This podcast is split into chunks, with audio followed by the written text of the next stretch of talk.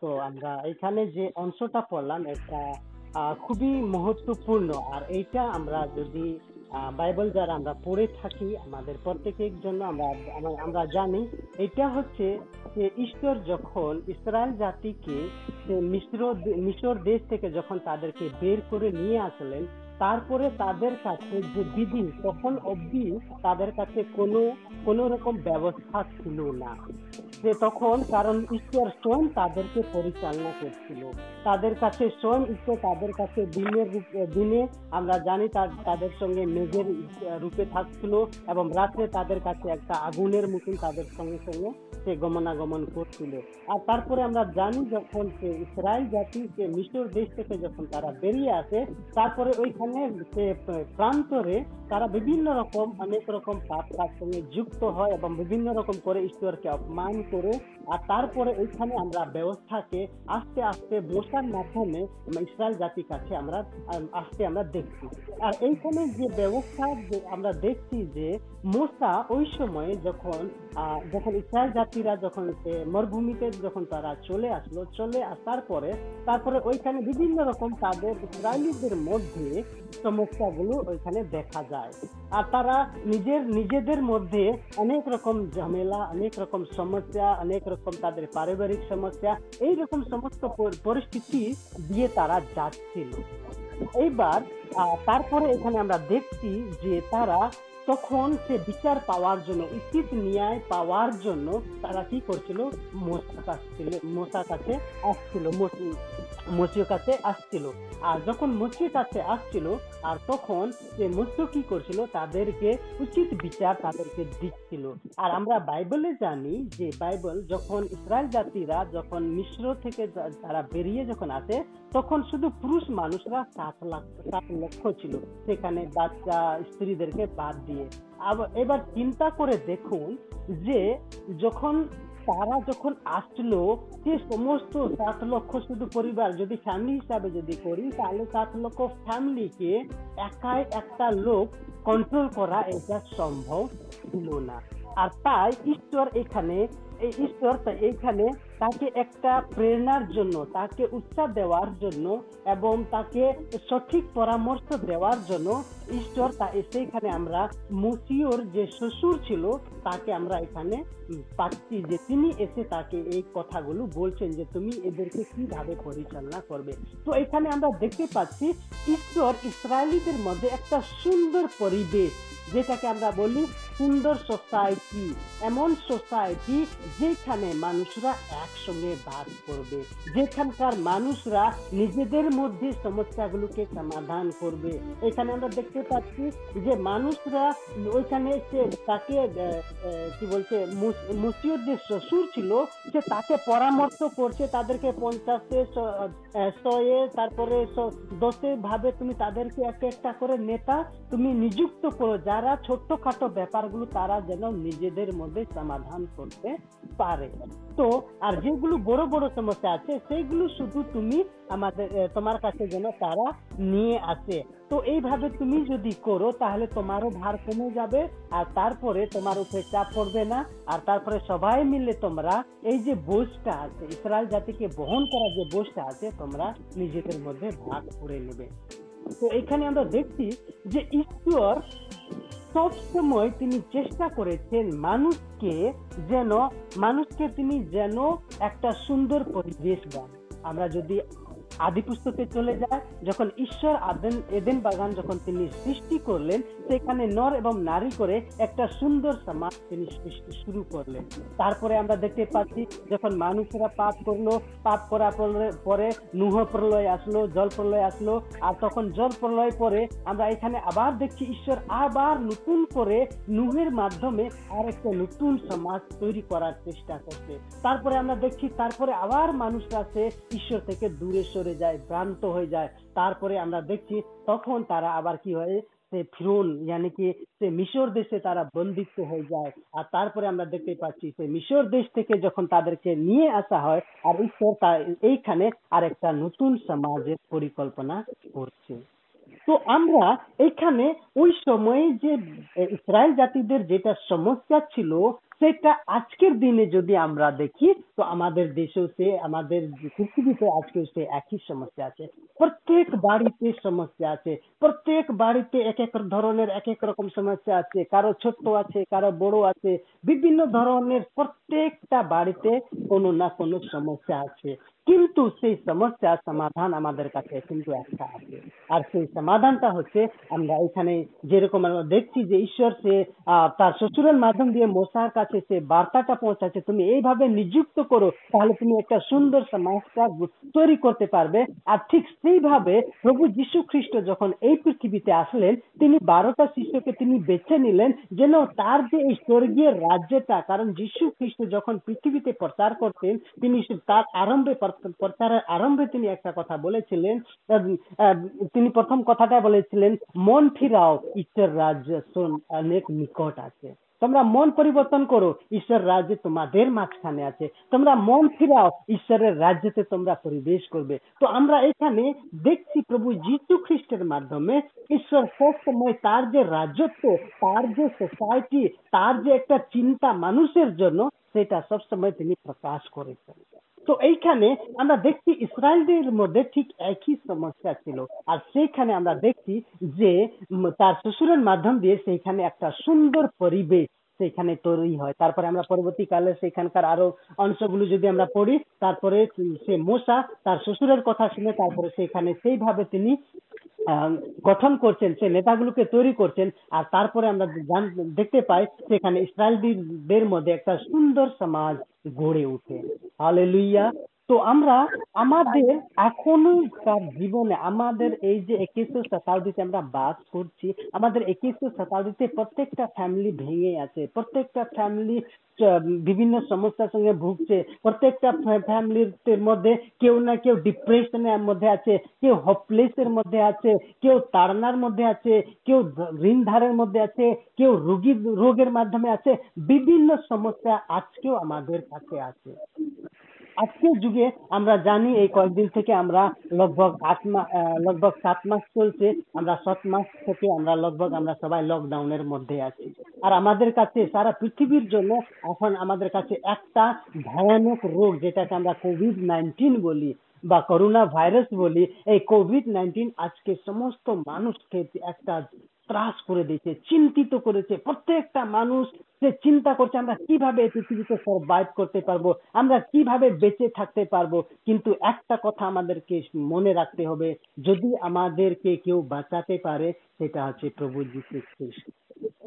কারণ এইটা আমি এমনি আপনাদেরকে আমি বলছি না, এইটা আমি আমার জীবনে অভিজ্ঞতা দিয়ে বলছি। আমি আমার জীবন দিয়ে আপনাদেরকে আমি এই কথাটা বলতে পারছি। অনেকজন আপনারা আছেন যারা ভেলোরে আপনারা চিকিৎসা করে এসছেন বা আপনারা সেরকম একটা অসুখের মাধ্যমে সেখানে গিয়েছেন আর সেইখানে আপনারা প্রভু যীশু খ্রিস্টকে পেয়েছেন মানে আপনি যখন প্রভু যীশু খ্রিস্টকে পেয়েছেন মানে পৃথিবীর সব থেকে বহুমূল্য সম্পত্তি পেয়েছেন। হালেলুয়া। আপনি পৃথিবীর সব থেকে সব থেকে মূল্যবান বস্তু পেয়েছেন পৃথিবীর সৃষ্টিকর্তাকে পেয়েছেন সেই ঈশ্বর যিনি সারা সৃষ্টি সারা ব্রাহ্মণ্ড তিনি সৃষ্টি করেছেন সেই ঈশ্বরকে আপনি পেয়েছেন আমি এই সঙ্গে আপনাদেরকে বেশি সময় আমি নিব না, যেহেতু আমাকে খুব অল্প সময় দেওয়া আছে। আমি একটা ছোট্ট কাহিনীর মাধ্যম থেকে আপনাদেরকে নিয়ে যাব, তারপরে আমি আমার মন্তব্যটা শেষ করব। আর সেই ছোট্ট কাহিনীটা হচ্ছে একটা ছোট্ট বালকের মাধ্যম দিয়ে। আপনারা একটু ভালো করে শুনবেন। আর এই মাধ্যমটা হচ্ছে সেই ছোট্ট একটা ছেলে ছিল, যদিও সে ছেলে একটা খ্রিস্টান পরিবারে সে জন্মগ্রহণ করে। আর জন্মগ্রহণ করার পরে সে তার বাল্যকাল খুবই দরিদ্র এবং অভাবে চলে। কিন্তু যেরকম সে ছেলেটা বড় হয় বড় হয়, বড় হতে বড় হতে, বড় যখন বড় হয়, তারপরে তার যে চিন্তা ধারণা তার লাইফ স্টাইল সেগুলো টোটালি আলাদা হয়ে যায়। সে মানুষ, সাধারণ মানুষের সংসারের মানুষের মতন। একটাই তার সোচ ছিল, টাকা ইনকাম করব, অনেক টাকা রোজগার করব, আর এই মজের জীবন যাপন করব। এটাই ছিল তার সোচ আর সেই ছেলেটা এই সোচের এই কারণে সে সে ছেলেটা কি করতে লাগল? অনেক পরিশ্রম করতে লাগল, কাজ করতে লাগল, বিভিন্ন রকম বিজনেস সঙ্গে সে ইনভলভ হতে লাগল, বড় বড় কোম্পানির সঙ্গে সে কি করতে লাগল ডিল করতে লাগল। আর সেই রকমই ডিলের সময়, এক সময় সে আসে যখন নাইনটি নাইনটিন নাইনটি যে অলিম্পিক হয় সেই অলিম্পিকের সময় যেটা অলিম্পিকের যেটা আপনার কি বলছে যে টি শার্ট যে ড্রেস পোশাকগুলো হয়, সেই ড্রেস পোশাকের মধ্যে সে প্রিন্ট করা অলিম্পিক যে লোগোটা আছে, সেটা প্রিন্ট করার একটা কন্ট্রাক্ট পায়।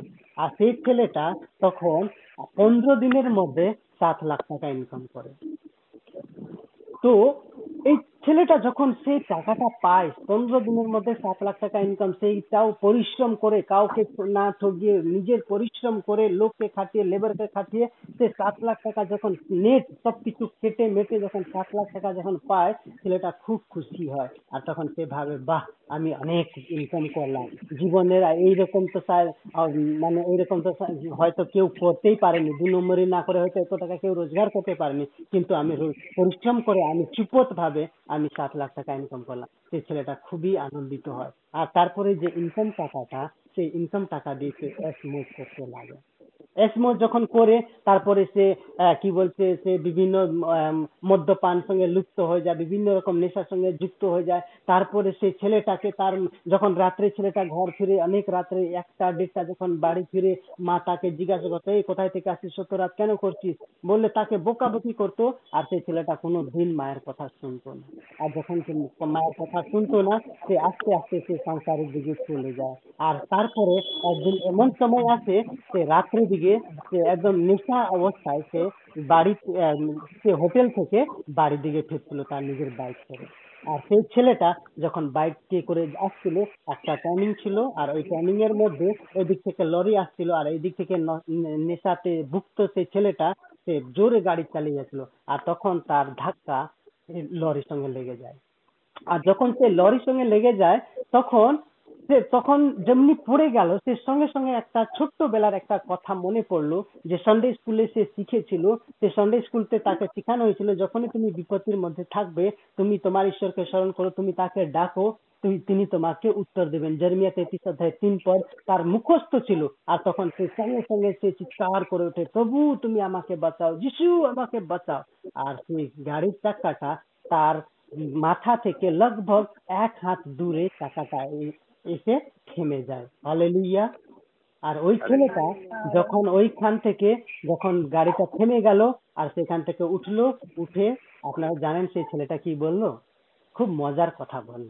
সেই ছেলেটা বলছে যে আরে আমাকে তো যিশু বাঁচায়নি তো কই যিশুকে তো আমি দেখতে পাচ্ছি না?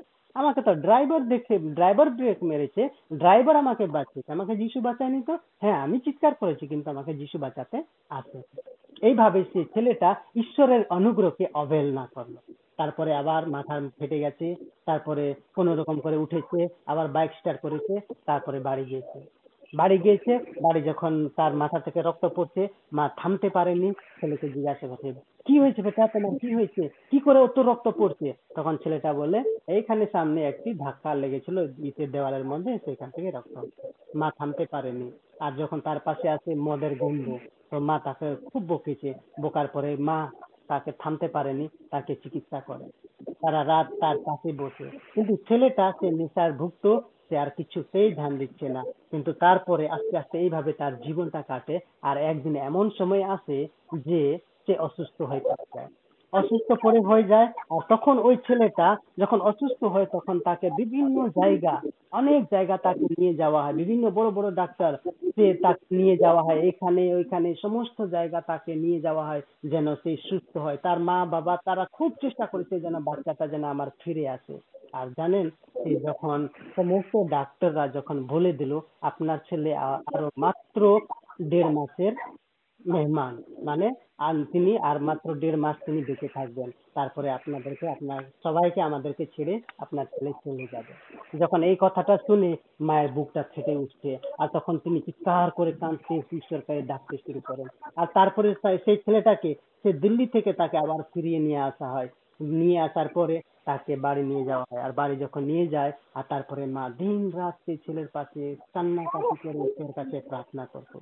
ঈশ্বর কাছে প্রার্থনা করতো প্রভু, তুমি আমার ছেলেকে ফিরিয়ে দাও। প্রভু, তুমি আমার জীবন, আমার ছেলেকে একবার জীবন দিয়ে দাও। প্রভু, তুমি দরকার হলে আমাকে নিয়ে নাও, কিন্তু আমার ছেলেটাকে জীবন দাও। এইভাবে সে মা দিন রাত তার পাশে প্রার্থনা করতো। আত্মীয় স্বজন যখন জানতে পারে এই ছেলেটা আর বেশি দিন নেই, সবাই এক এক করে সবাই আসছে, দেখছে কানছে আবার চলে যাচ্ছে। এই করে করে সে ছেলেটা কোনো কথা বলতে পারতো না, সে বিছানাতে শুয়ে থাকতো, শুধু দেখতো লোকরা আসছে, দেখছে, কাঁদছে, আবার চলে যাচ্ছে। আর তখন সেই ছেলেটা, তখন মনে মনে সে খুব অনুতাপ করতো, কিন্তু কিচ্ছু করার ছিল না, কারণ আর সময় হাতে নেই, আর কিছুদিন পরে আমাকে চলে যেতে হবে। সে অনেক কষ্ট করছে দুঃখ পাচ্ছে, কিন্তু করার কিছু ছিল না, কারণ তার যে যে যে লিভারগুলো ছিল, সেগুলো সব ড্রিঙ্ক করে করে করে সব তাকে শেষ করে দিচ্ছে কিন্তু একদিনের কথা যখন একদিন রাত সেই ছেলেটা বিছানায় শুয়ে আছে আর মা তার পাশে খুব প্রার্থনা করছে প্রার্থনা করছে। আর প্রার্থনা করছে, যখন প্রার্থনা করছে তখন মা একটা কথা ঈশ্বরকে বলছে যে, বাইবেল থেকে একটা পদ কোটেশন করছে আর সেটা আমি ভাই মানিককে অনুরোধ করব সেই বাইবেলের অংশটা যেন পড়ে। সেটা হচ্ছে মতিলিখিত সুসমাচার তার আঠারো অধ্যায় চৌদ্দ পদ। আঠারো, চোদ্দ। পড়ো।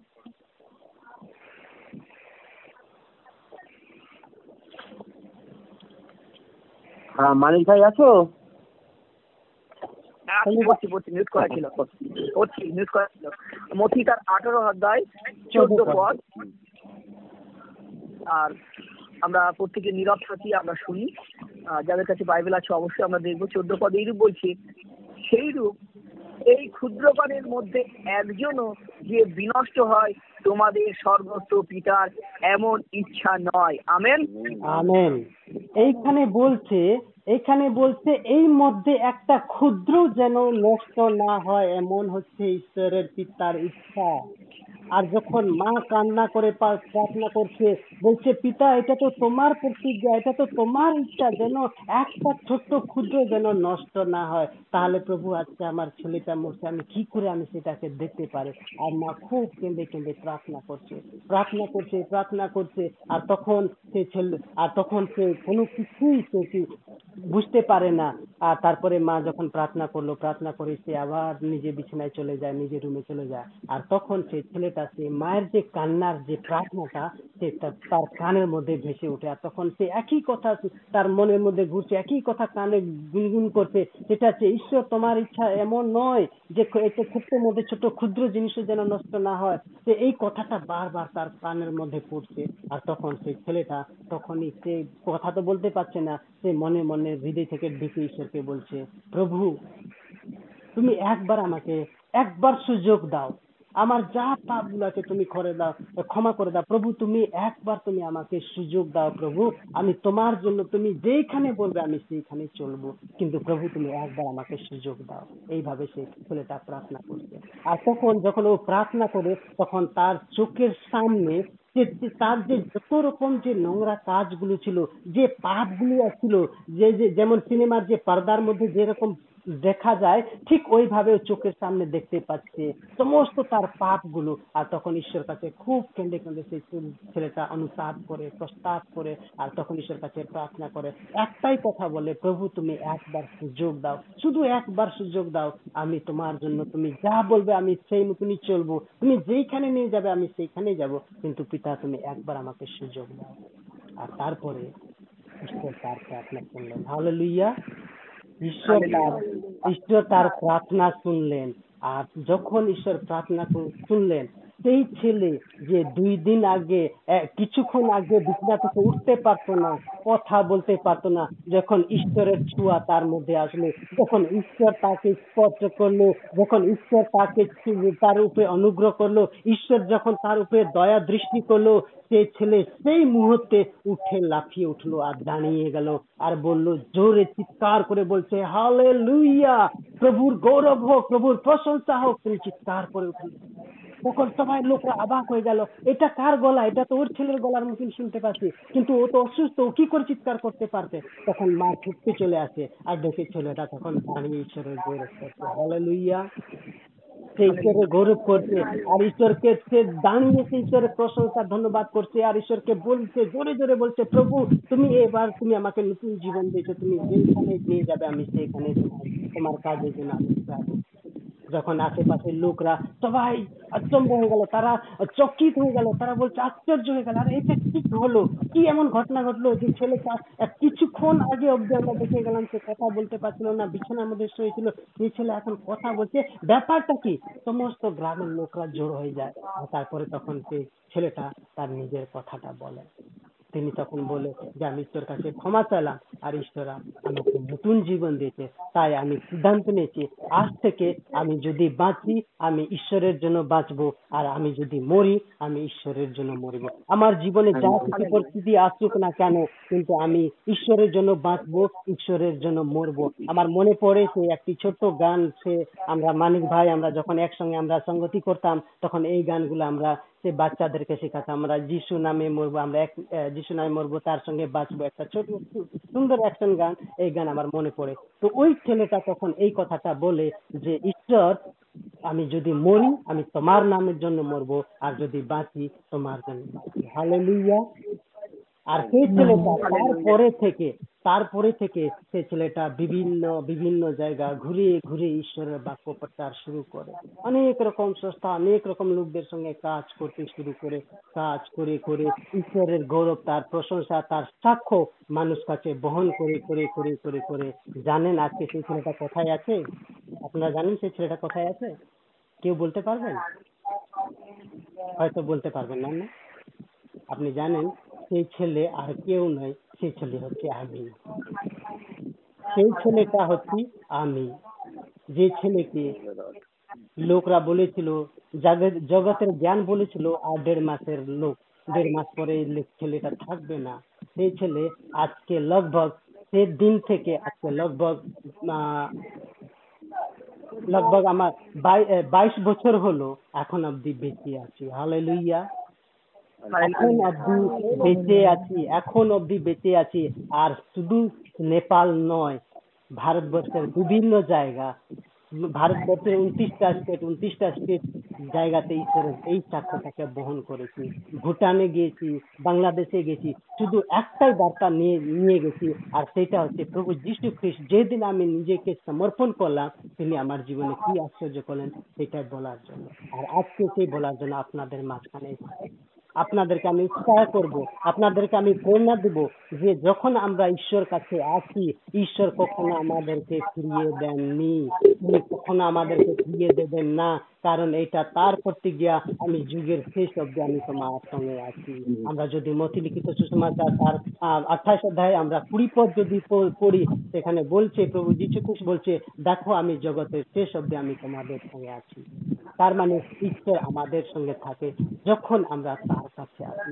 যখন আমরা সম্পূর্ণ রূপে আমরা ফুললি ডিপেন্ডেন্ট হয়ে যাই যখন আমরা, when we surrender ourselves unto the God, যখন আমরা সমস্ত আমাদের চিন্তা, ভাবনা যখন আমরা তার হসপিটালে সমর্পণ করি, তখন তিনি আমাদের হয়ে হালেলুইয়া আজকে মানুষরা এই কোভিড নাইন্টিন থেকে বাঁচার জন্য অনেক রকম চেষ্টা করছে। কেউ ভ্যাকসিন তৈরি করছে, কেউ কি করছে, কেউ বলছে, এটা ফল খাও, তাহলে সুস্থ থাকবে। কেউ বলছে, এটা খাও, তুমি ভালো থাকবে। কেউ বলছে, এই ওষুধই খাও, তুমি ভালো থাকবে। কিন্তু একটা কথা মনে রাখবেন, মানুষের জীবনের যদি কেউ সেটাকে মানুষকে জীবন যদি দিতে পারে সেটা একমাত্র হচ্ছে সেটা হচ্ছে প্রভু যীশু খ্রিস্ট তার ছাড়া বাকি যারাই এসছে তারা শুধু ধ্বংস করতে এবং মানুষকে নষ্ট করতে এসেছে আমরা যেটা জন লিখিত সুষমাচার দশ দশে আমরা পড়ি সেখানে বলছে চোরকে কেবল চুরি করতে আসে এবং ধ্বংস করতে আসে কিন্তু আমি এসেছি তোমাদেরকে জীবন দিতে যেন তোমরা প্রশস্ত জীবন।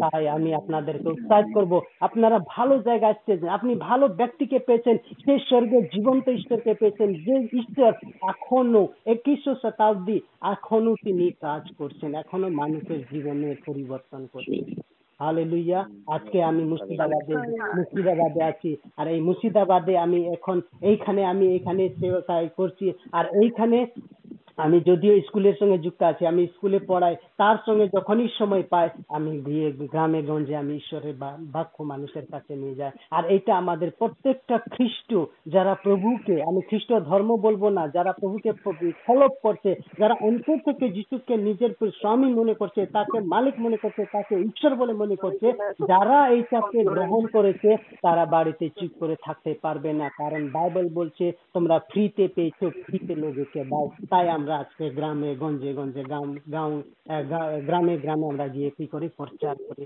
লোকরা বিভিন্ন রকম আরোপ লাগায়। কিন্তু আমরা ওইটাকে মর্যাদা দিই না। কারণটা হচ্ছে এটা আমাদের প্রত্যেক জনের কর্তব্য।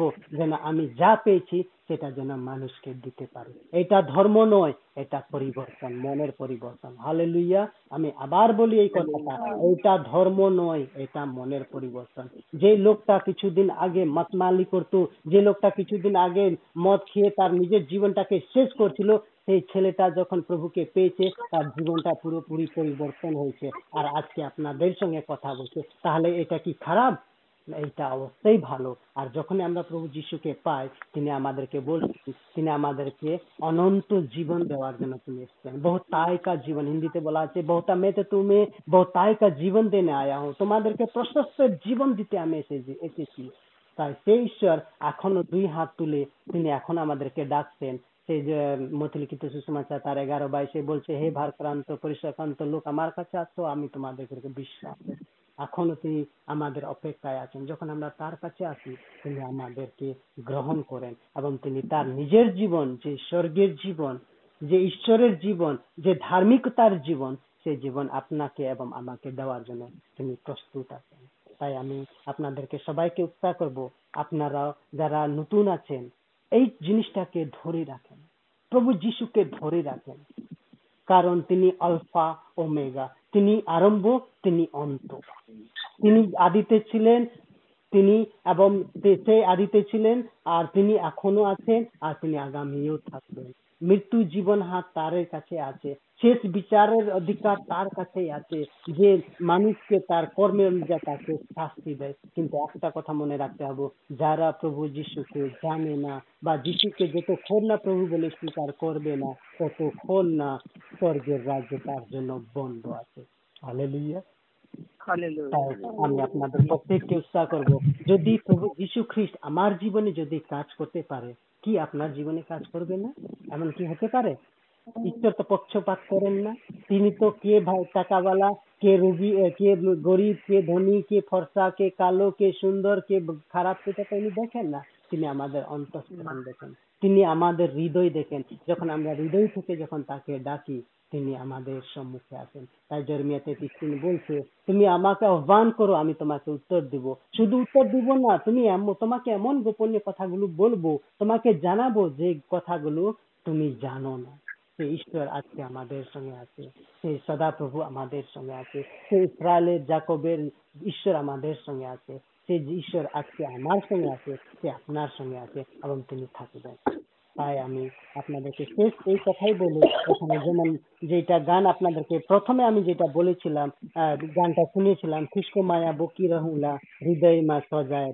আমি আমার যিশুর খ্রিস্টের যে ভালোবাসা, সেটা আমি চিরকাল আমার অন্তরে আমি রাখব আর তারপরে বলছে এখানে এখানে বলছে যে আমি তার যে ক্রুশের যে ক্রুশের যে বলিদান সেটাকে আমি কখনো ভুলে যাব তাই আমি আশা করব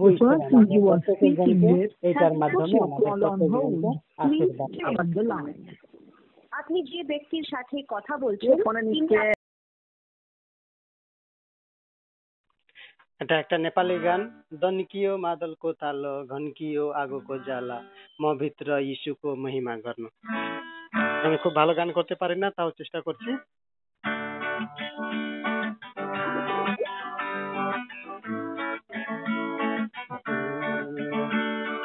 धन्कियो मादलको ताल धनकियो आगोको जाला धनकियो मादलको ताल धनकियो आगोको जाला भित्र भित्र यीशुको प्रशंसा गर्न म भित्र भित्र यीशुको प्रशंसा गर्न।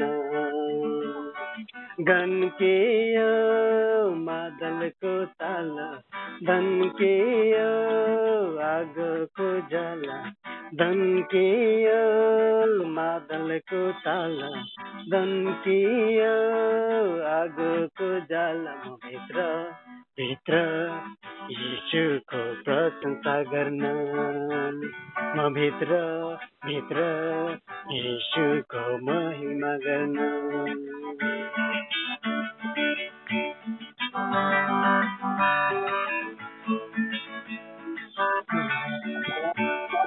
प्रशंसाको शक्तिले बन्धन तोडिँदैछ।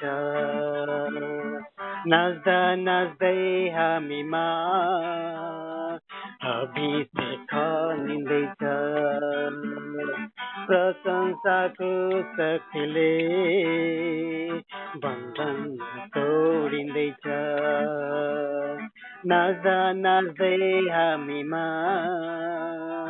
अभिषेक निँदैछ म भित्र भित्र यीशुको प्रशंसा गर्न म भित्र भित्र यीशुको महिमा गर्न धन्केय मादलको ताल धन्केय आगोको जाला धन्केय बादलको ताल धन्किय आगोको जाला भित्र भित्र यीशुको महिमा गर्न म भित्र भित्र यीशुको प्रशंसा गर्न प्रशंसाको शक्तिले रोगहरू निको हुँदैछ गाउँदा गाउँदै हामीमा अभिषेक निँदैछ प्रशंसाको निको हुँदैछ गाउँदा गाउँदै हामीमा अभिषेक निँदैछ म भित्र भित्र महिमा गर्न। म भित्र भित्र यीशुको प्रशंसा गर्न। धन्केय मादलको ताल धन्केय आगोको जाला धन्केय मादलको ताल धन्केय आगोको जाला। भित्र भित्र यीशुको प्रशंसा गर्न म भित्र भित्र यीशुको प्रशंसा गर्न হালেলুয়া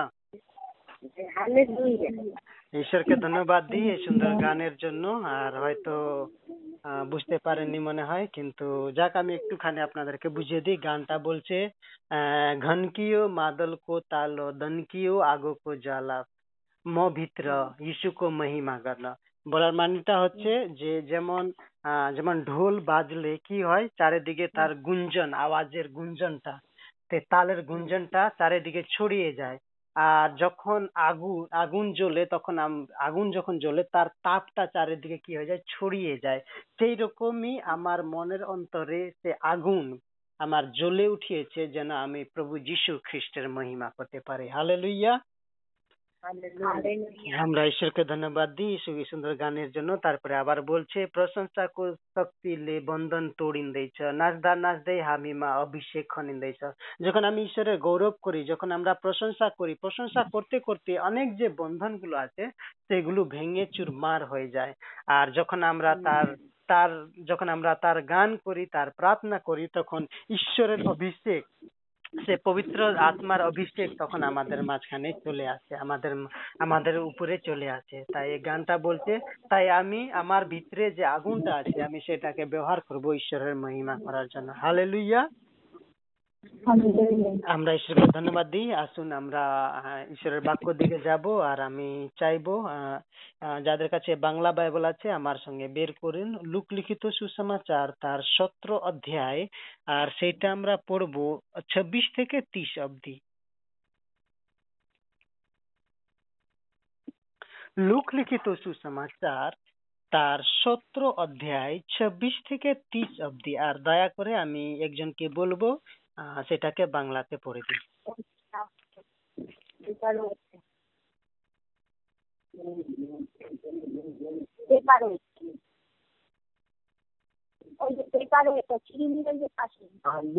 সতেরো অধ্যায় ছাব্বিশ থেকে তো? হুম হুম ছাব্বিশ থেকে ত্রিশ। আচ্ছা আমরা পাঠ করি লুক তার সতেরো অধ্যায় ছাব্বিশ থেকে তিরিশ। আরম্ভ আর নোহের সময় যেরূপ হইয়াছিল, মনুষ্যপুত্রের সময় তদ্রূপ হইবে। লোকে ভোজন পান করিত, বিবাহ করিত, বিবাহিত হইত। যে পর্যন্ত না নহ জাহাজে প্রবেশ করিলেন, আর জল আসিয়া সবকে বিনষ্ট করিল। সেইরূপ লোকের সময় হইল, যেমন হইয়াছিল, লোকে ভোজন পান, ক্রয় বিক্রয়, বৃক্ষরোপণ ও গৃহ নির্মাণ করিত। কিন্তু যেদিন লোক সদম হইতে বাহির হইলেন সেদিন আকাশ হইতে অগ্নি ও গন্ধক বর্ষিয়া সকলকে বিনষ্ট করিল। মনুষ্যপুত্র যেদিন প্রকাশিত হইবেন সেই দিনেও সেই রূপ হইবে। আমেন। আমিন। আমেন। আমরা ঈশ্বরকে ধন্যবাদ দিই। আসুন আমরা প্রার্থনা করি। মহান জীবিত অনুগ্রহকারী ঈশ্বর প্রভু আরেকটি বার আমরা তোমার চরণ নিকটে আসি। তুমি জীবন্ত ঈশ্বর এবং প্রভু তুমি রাজাদের রাজা প্রভুদের প্রভু তাই প্রভু আমরা এই মুহূর্তে আমরা আমাদের আত্মা প্রাণ শরীরকে প্রভু তোমার হাতে সমর্পণ করি। পিতা বিশেষ করে এখন আমরা তোমার বাক্য থেকে আমরা কিছু শুনতে যাচ্ছি। পিতা তুমি আশীর্বাদ করো দয়া করো এবং আমাদের প্রত্যেককে তোমার পবিত্র আত্মায় অভিষেক করো প্রভু যেন আমরা তোমার বাক্যকে শুনতে পারি বুঝতে পারি জানতে পারি। তোমাকে প্রভু আরও কাছে থেকে যেন আমরা চিনতে পারি যেন প্রভু আমাদের জীবনের বাকি কটা দিন আছে প্রভু সেই দিনের প্রভু আমরা তোমাকে নিয়ে যেন চলতে পারি। তুমি আশীর্বাদ করো দয়া করো বিশেষ করে টেকনোলজিকে তোমার হাতলে রাখি। পিতা এই টেকনোলজির মাধ্যমে, প্রভু আমরা আহ সবাই জড়িত হয়েছি। প্রভু, আমি জানি না কতজন আছে, কিন্তু প্রভু, আমরা এই টেকনোলজিকে তোমার হাতলে রাখি। তুমি আশীর্বাদ করো, দয়া করো যেন প্রভু, আমাদের কোনো রকম ডিস্টারবেন্স না হয়। তুমি আশীর্বাদ করো, দয়া করো। আমি বিশেষ করে আমি নিজেকে তোমার হাতলে সমর্পণ করি। তুমি আশীর্বাদ করো, দয়া করো। আমার মুখ থেকে যা বাক্য বেরোবে প্রভু, আমার জ্ঞানের, আমার বিবেকের নয়। কিন্তু প্রভু, তোমার পবিত্র আত্মার বাক্য যেন হয়।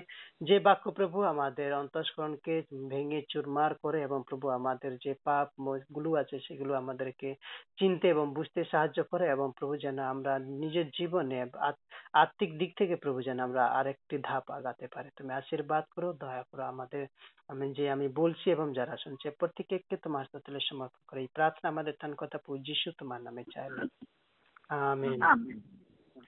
আমি ঈশ্বরকে ধন্যবাদ দিই এই সুন্দর সময়ের জন্য। বিশেষ করে আপনাদের কাছে প্রথমে ক্ষমা চেয়ে নিই।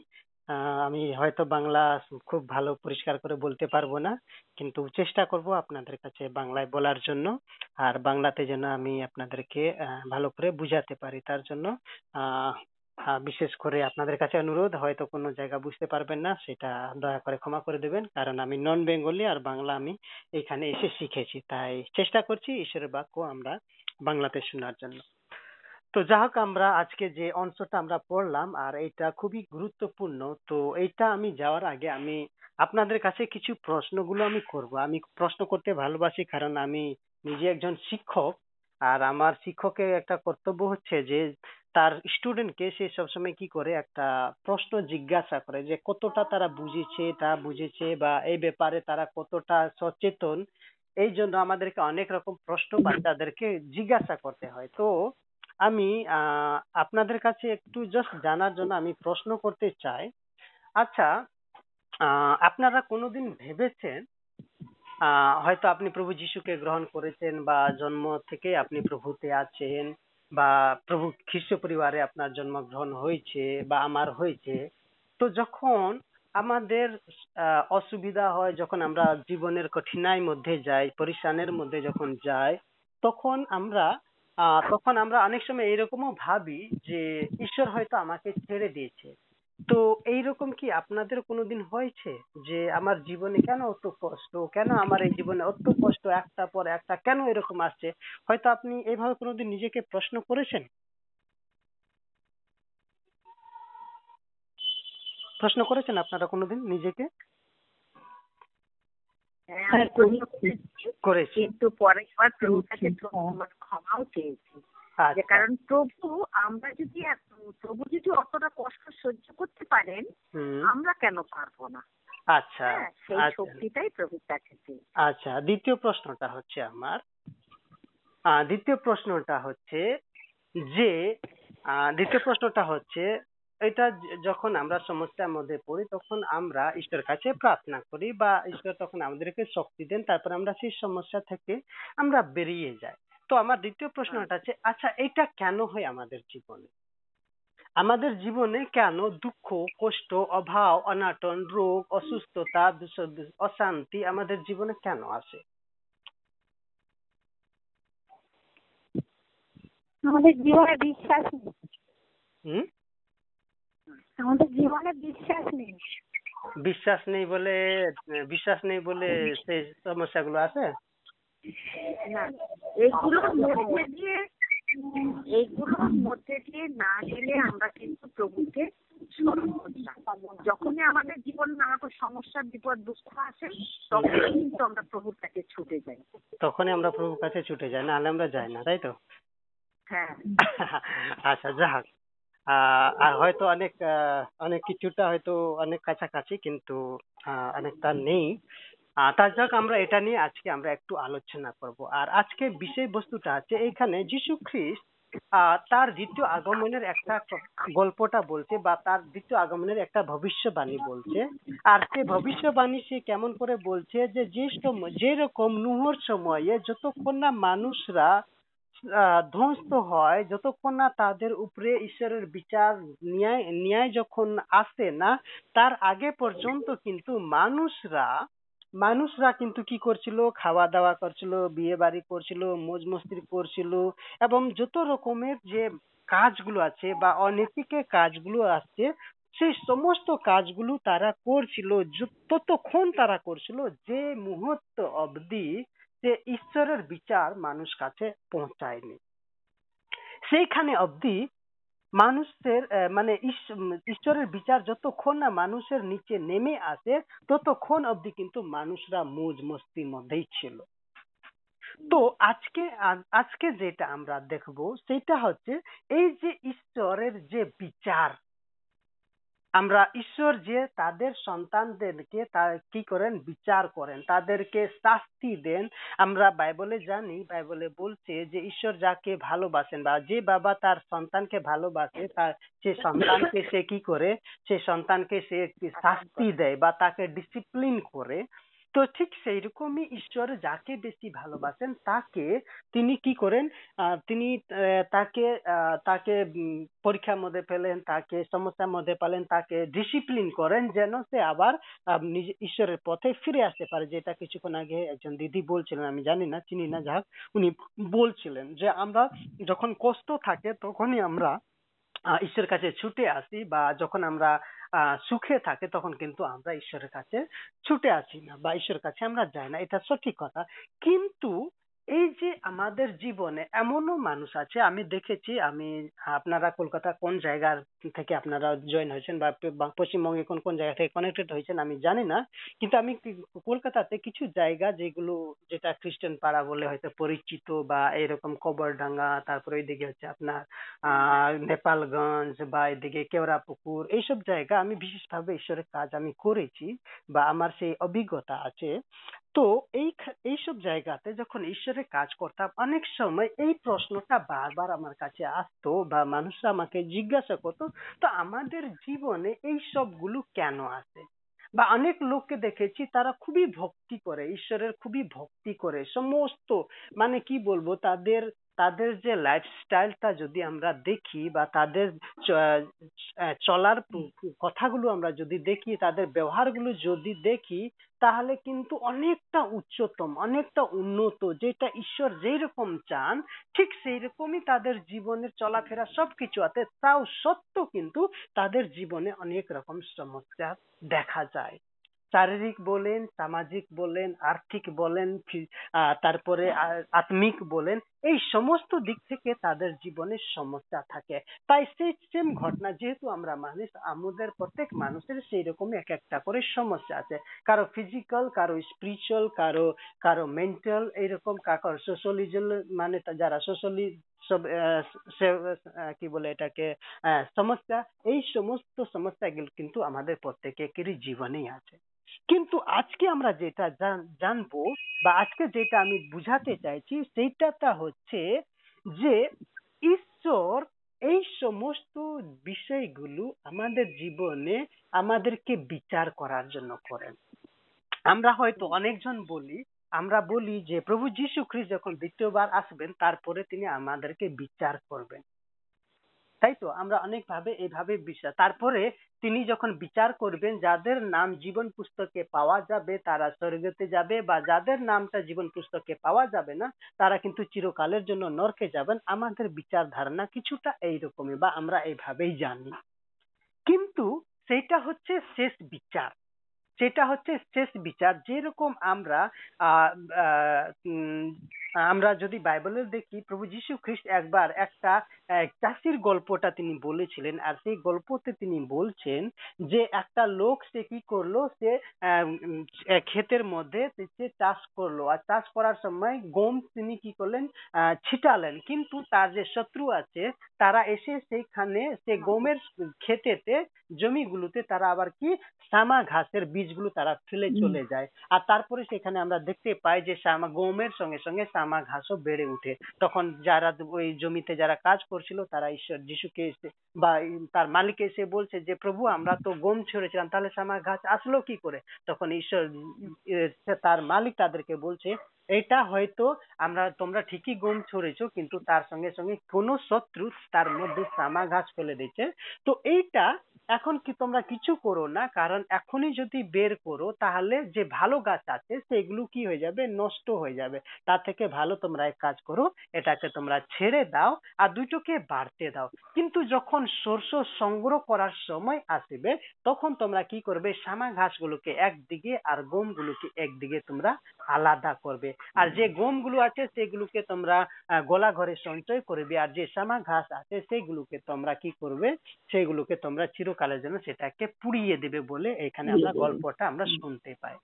তো আমাদের জীবনেও ঠিক সেই একই ভাবে আমরা যখন ঈশ্বরের বাক্য শুনি আর আমরা ঈশ্বর বাক্য শোনার পরেও অনেক সময় কি হয়, কারণ যে আমাদের যে বিশ্বাসের যে গাছটা আছে, প্রভু যীশু খ্রিস্ট বললেন, তোমাদের বিশ্বাস যদি সর্ষ দানার মতনও যদি হয়, তাহলে তোমরা এই পাহাড়কে সরে যেতে বলো। এই পাহাড় সেখান থেকে উখড়ে চলে যাবে, সমুদ্রতে গিয়ে পড়ে যাবে। যদি তোমাদের বিশ্বাস যদি রায় দানার মতন সর্ষ দানার মতন থাকে। কিন্তু আমাদেরকে মনে রাখতে হবে যে সর্ষ দানা গাছ তো ঠিকই আছে বিশ্বাসটা তো ঠিকই আছে কিন্তু আমাদের যে শিকড়টা আছে যেটাকে আমরা রুট বলি সেটা কিন্তু মাটির তলায় আছে। মাটির তলায় আছে আর এই যে রুটটা আছে যেটা যেটা মাটির তলায় আছে যে শিকড়টা আছে সেটাই হচ্ছে আমাদের যে পাপের যে স্বভাব। তাই আমরা অনেকজনকে দেখি কিছু কিছু লোকগুলো থাকে, তারা যখন আহ নতুন নতুন প্রভুতে আসে, খুব উৎসাহিত থাকে, খুব কি- সব কিছু মানে পুরোপুরি তাদের জীবনটা পাল্টানো থাকে। কিন্তু কিছু কম দিন, কিছু দিন পর তারপরে কি হয়, তাদের যে পুরনো স্বভাবগুলো আবার ফিরে আসতে শুরু করে। তার মানেটা কি হচ্ছে যে শিক্ষটা আছে, যে আমাদের সিনফুল নেচার নেচারটা আছে, আমাদের যে পাপের যে স্বভাবটা আছে, সেটা কিন্তু এখনও শেষ হয়ে যায়নি। আমাদের যতই আমরা প্রভুতে বিশ্বাস করি না কেন না, আমরা হয়তো সে শস্য দানার থেকে বড় বিশ্বাস আমাদের থাকুক না কেন, তাও সত্য, কিন্তু আমাদের মধ্যে যে পাপের যে স্বভাবটা আছে, আমরা প্রভুতে থাকা কালীনও আমরা মিথ্যা কথা বলি, প্রভুতে থাকার কালীনও আমরা অনেক রকম অনৈতিক কাজ সঙ্গে জড়িয়ে থাকি সেটা কারণটা হচ্ছে তার মানেটা হচ্ছে যে পাপের যে স্বভাবটা আছে, যেটা আমাদের পূর্বজ ধরে চলে এসেছে, আদম থেকে নিয়ে এখন অব্দি চলে আসে, সেটা কিন্তু আমাদের অন্তর মধ্যে থেকেই থাকে। তাই সেইগুলোটাকে এবার ওইটাকে কি করা হচ্ছে, সেটাকে পিউরিফাই তো এইটাকে আমরা বলি বিচার। ঈশ্বর তিনি কি করছেন? বিচার করছেন। আর ঈশ্বর তার বিচার করার তিনি প্রত্যেকটা মানুষকে বিচার করেন। এবার এই বিচার করার পদ্ধতি ঈশ্বরের কিন্তু দুই ধরনের আছে। ঈশ্বর কীভাবে মানুষকে বিচার করেন? একটা বিচারটা হচ্ছে তার বাক্য দিয়ে, আর দ্বিতীয় বিচারটা হচ্ছে যেটা প্রাকৃতিক কি বলব এটাকে আমি জানি না যখন যখন ভূকম্প আসে সেটাকে আমরা কি বলি বাংলাতে? ডিজাস্টার বলে ইংরেজিতে ন্যাচারাল ডিজাস্টার বাংলাতে কি বলা হয়?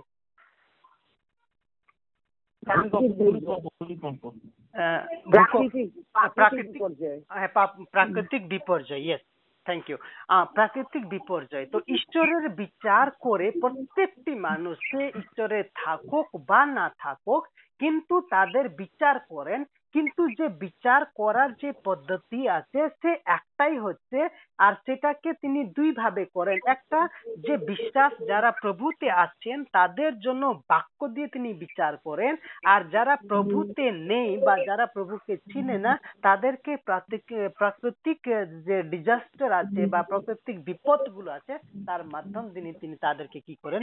বিচার করেন। যেটার পরিণাম আমরা এই কিছুদিন ধরে আমরা ভুগছি। লগভগ আজকে আট মাস হয়ে গেছে।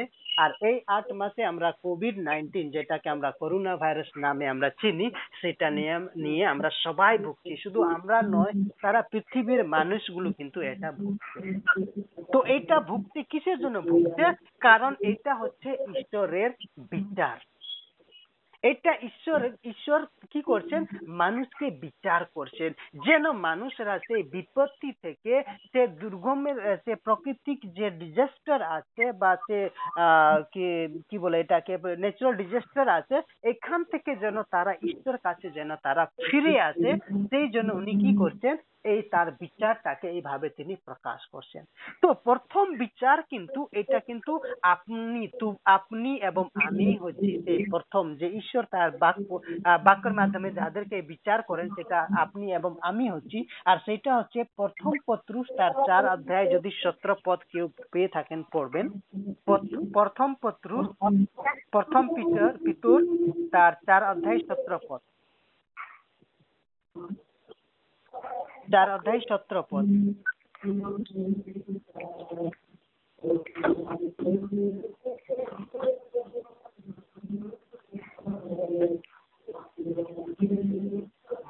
কে পড়ুন তো? প্রথম চার অধ্যায়। চার অধ্যায় সতেরো পদ। হুম। কেননা ঈশ্বরের গৃহে বিচার আরম্ভ হইবার সময় হইল? যদি তাহা প্রথমে আমার দিগতে আরম্ভ হয় তবে যাহারা ঈশ্বরের সুসমাচারের অবাধ্য তাহাদের পরিণাম কি হইবে? হালেলুইয়া এইখানে বলতে যে বিচারের প্রথম আরম্ভ কিন্তু আপনি এবং আমার থেকে শুরু হয়। আমরা যারা প্রভুতে আমরা আছি, যারা আমরা প্রভুকে চিনি আমরা প্রভু যিশুকে মুক্তিদাতা বলে আমরা গ্রহণ করেছি। আমরা প্রত্যেক জনের মধ্যে প্রথমে কিন্তু ঈশ্বরের বিচার কিন্তু আপনার এবং আমার মধ্যেই থাকে। এইটার এই মানে নয় এই মানে নয় যে আমি জন্ম থেকে আমি বা জন্মগত আমি প্রভুতে আছি বলে আমার উপরে বিচার আসবে না বা আমার জন্ম খ্রিস্ট পরিবারে হয়েছে বলে আমার হবে না এমন কিছু নয়। এইটা হচ্ছে কারণ আমাদের মধ্যে যে পাপের যে স্বভাব আছে যে যে কি বলছে আহ, যে নেচার আছে সিনফুল নেচার আছে সেটা কিন্তু আমাদের রুটের আমাদের শিকড়ের মধ্যে এখনও আছে। এখনও আছে। আমরা এখনও অনেক সময় এখনও আমরা কেউ আমরা বলতে পারি না যে আমরা ধার্মিক কারণ বাইবেল বলছে ঈশ্বর বাহেক আর কেউ ধর্মী নয়। সবাই পাপ করেছে এবং ঈশ্বরের গৌরব থেকে তারা বঞ্চিত হয়ে আছে, ঈশ্বরের মহিমা থেকে গৌরবহীন হয়ে আছে বলে আমাদেরকে বাইবেল আমাদেরকে বলে। তার মানেটা কি? আমরা এখানে যতই আমরা প্রভুকে, নিজেকে, ধর্মী আমরা মনে করি, কিন্তু এখনও যে শিকড়টা আছে, সেটা কিন্তু এখনও পাপের নেচার ইয়ানি কি পাপ স্বভাব এখনও লুকিয়ে আছে। তাই আমরা অনেক সময় কথা বলতে বলতে আমরা মিথ্যা কথা বলে ফেলি। আমরা কথা বলার সময়, অনেক সময় আমরা জাগতিক কথাগুলো আমাদের মুখ থেকে বেরিয়ে আসে। তাই আমাদেরকে এই সব থেকে আমাদেরকে মুক্তি করার জন্য প্রভু যিশু প্রভু যিশু বা ঈশ্বর তিনি আমাদের উপরে তিনি যেটাকে যে নিয়মটা চালান আর সেটা হচ্ছে বিচার। আর যে তার বাক্য দিকে তিনি আমাদেরকে কি করছেন? বিচার করছেন। তো এইখানে আমরা তারপরে যদি আমরা আহ জহন লিখিত সুসমাচার তার সতেরো অধ্যায় সতেরো পদ যদি আমরা পড়ি জহন লিখিত সুসমাচার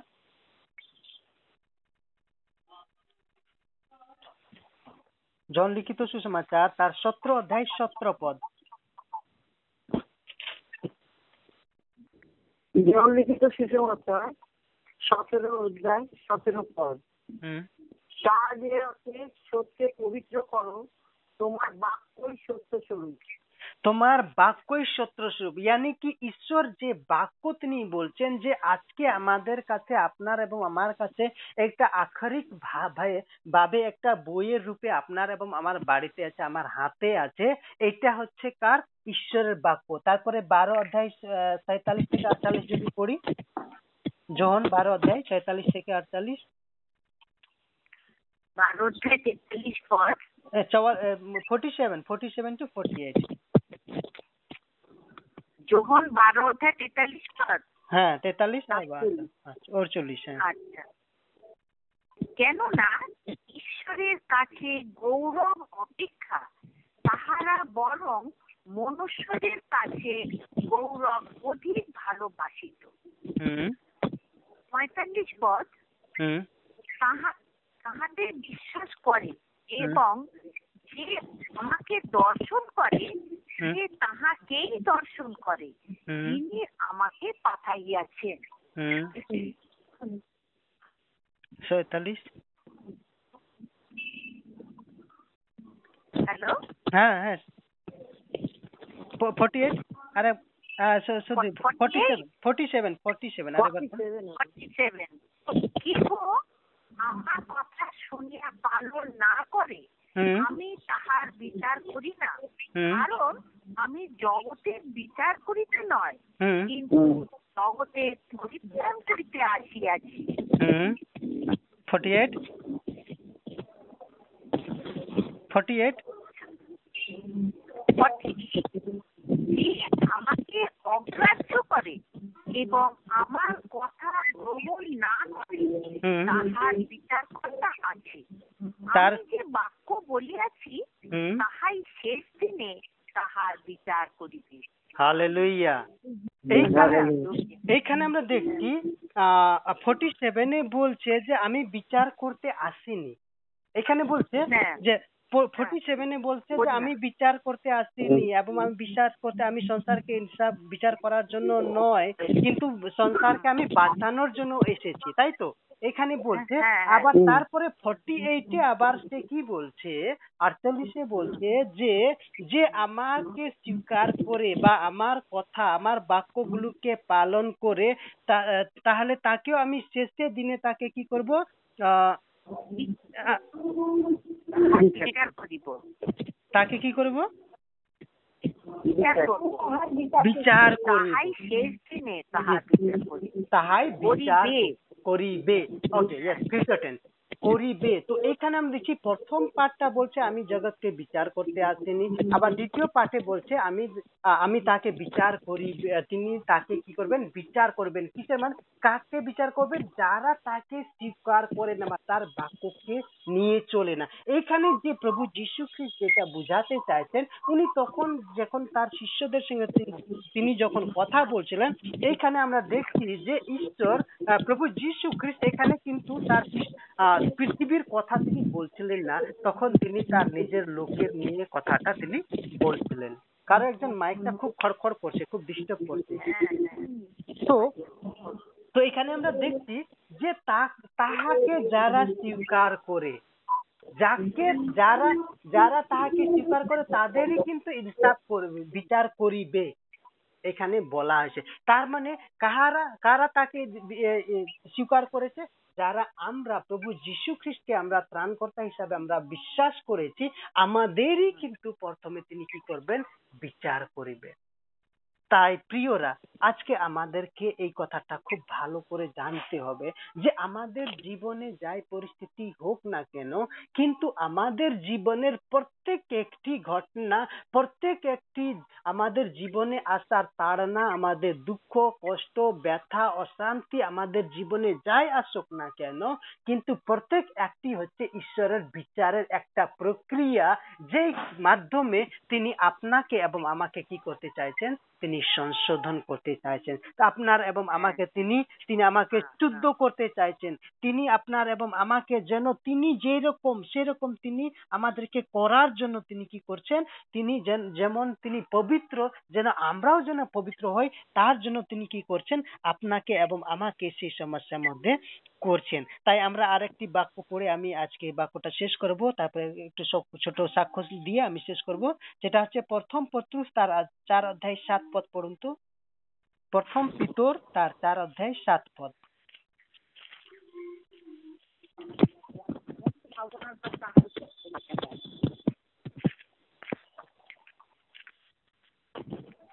কিন্তু সকল বিষয়ে পরিমাণ সন্নিকট। অতএব সংযমশীল হও এবং প্রার্থনার নিমিত্তে প্রভুত্ব থাকো। প্রথম পত্রুস পিতর প্রথম পিতর তার এক অধ্যায় সাত পদ।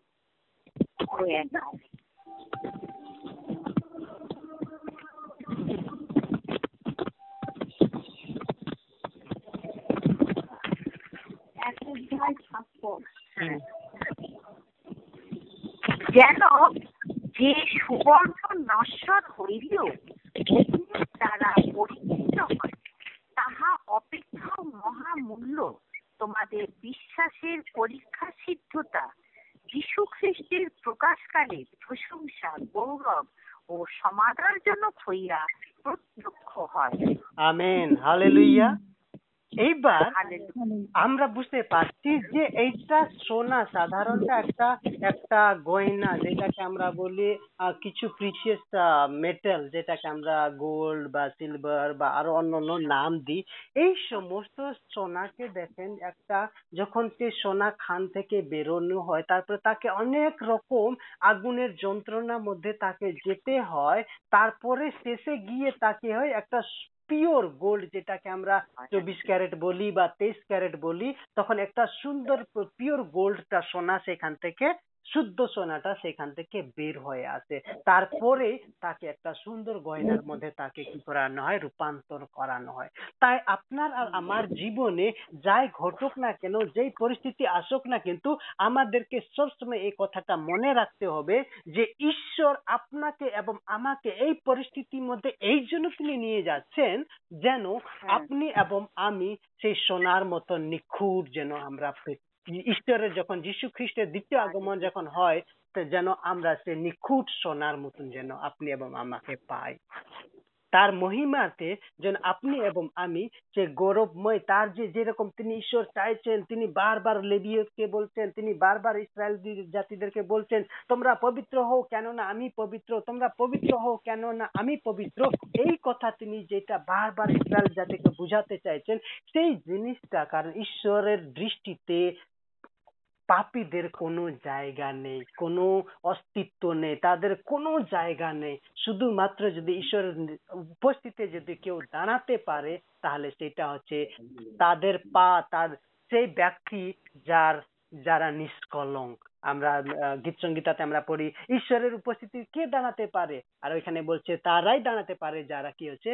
নিষ্কলঙ্ক হচ্ছে। আপনি এবং আমি, আমরা নিষ্কলঙ্ক তখনই হতে পারব যখন প্রভু যীশু খ্রিস্টের যে তিনি যে পথ আমাদেরকে দেখিয়েছেন তিনি যেভাবে যন্ত্রণা, কষ্ট সবকিছু মেনে নিয়ে তিনি শুধু তার একটা যে পরিকল্পনা মানুষকে যেন ঈশ্বর কাছে আবার সম্মুখ করাতে পারে, তার যে ভিশনটা ছিল সেটা করে সম্পূর্ণ করে আজকে তিনি পিতার দক্ষিণ হস্তে তিনি বসে আছেন। আজকে ঈশ্বরও চান যেন আমরাও সেই প্রভু যীশু খ্রিস্টের মতন, দ্বিতীয় যিনি, দ্বিতীয় আদম, যেভাবে তিনি পাপ করে উপরে জয় লাভ করে পিতার সিংহাসনের দক্ষিণ হস্তে বসে আছেন, যেন আমরাও সমস্ত রকম জগতের সমস্ত রকম পরীক্ষা, সমস্ত রকম পাপ থেকে আমরা যেন নিজেকে নিজেকে শুদ্ধিকরণ করে আমরা যেন সে পিতার দক্ষিণ হস্তে যেন আমরা করতে পারি।